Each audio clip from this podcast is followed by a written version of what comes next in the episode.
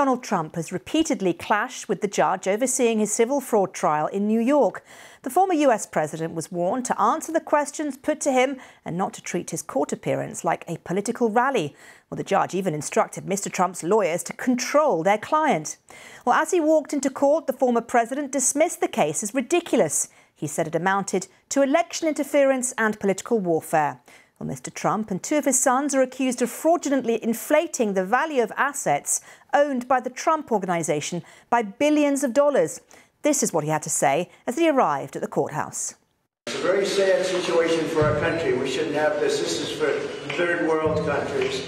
And it's very unfair. It's very unfair. But in the meantime, the people of the country understand it, they see it, and they don't like it. They don't like it because it's. Uh, political warfare, as you would call it, or political lawfare. Another name. I got a lot of names for it. But usually it takes place in third world countries and banana republics. Uh, nobody's ever seen that to this extent. We've never seen it here. Uh, but we will go along and we will hopefully uh, do very well in every regard. We'll win the election and we'll make America great again. That's what we're going to do. We're going to make America great again. Well, there you have it, former President Trump saying we're going to win the election, we're going to make America great again. But will he? Let's cross live now to John McHenry, Republican pollster and Vice President of the North Star Opinion Research. Thank you so much for joining us here on BBC News, John. Uh, what do you make of everything that's happened uh, to uh, President Biden and how it affects the polls for him? What have you been seeing?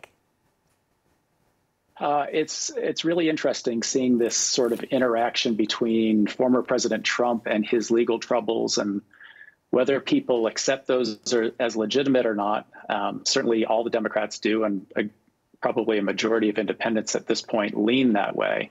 Um, but compared to President Biden and the economy, um, what's going on there? People here are still very concerned about inflation, very concerned about the economy overall, and that balance seems to be tipping in President uh, Trump's favor at this point. I mean, how good or bad is it to, to be kept in the public eye in this way, do you think?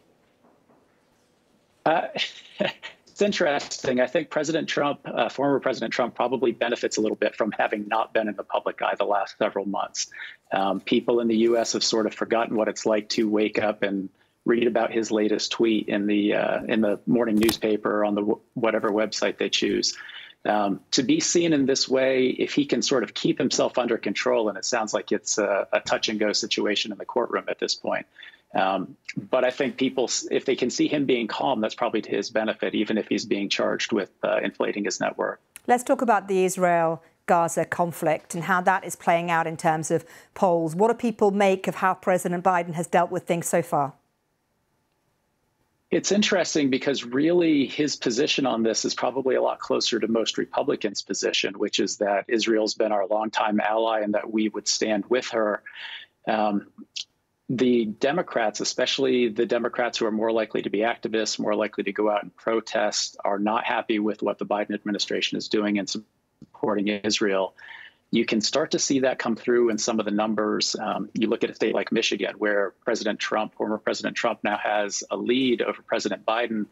Some of that is probably because of a lack of support among some Muslim voters in the Detroit area, where they don't like what the administration is doing right now. Uh, talk to me a little about about um, President Trump, because I think he called Hezbollah smart, didn't he? How's that played out? He did. That's actually, it's interesting. That's the one time where you started to see some of his Republican challengers in the primary start to take issue with the president in a real way, where you saw Nikki Haley and especially Ron DeSantis, who's generally been pretty um, pretty forgiving towards former President Trump. That's the first time he said, "Look, we don't call terrorist organizations smart," and that's the first time that you could see a little bit of daylight between President Trump and his base. And finally, you talked very briefly about the Muslim vote. How important is that, though, to President Biden? It's on the national level, probably not overly important. But if you look at some sort of inner city areas, I mentioned Detroit and Michigan, if you look at some other swing states, maybe a little bit in Philadelphia and Pennsylvania, where if he loses, say, a percentage point, that could spell the difference between winning that state or losing that state, and in turn, winning or losing the presidency. Okay, well, listen, it's so good to talk to you, John McHenry. Thank you very much indeed for joining us here on BBC News.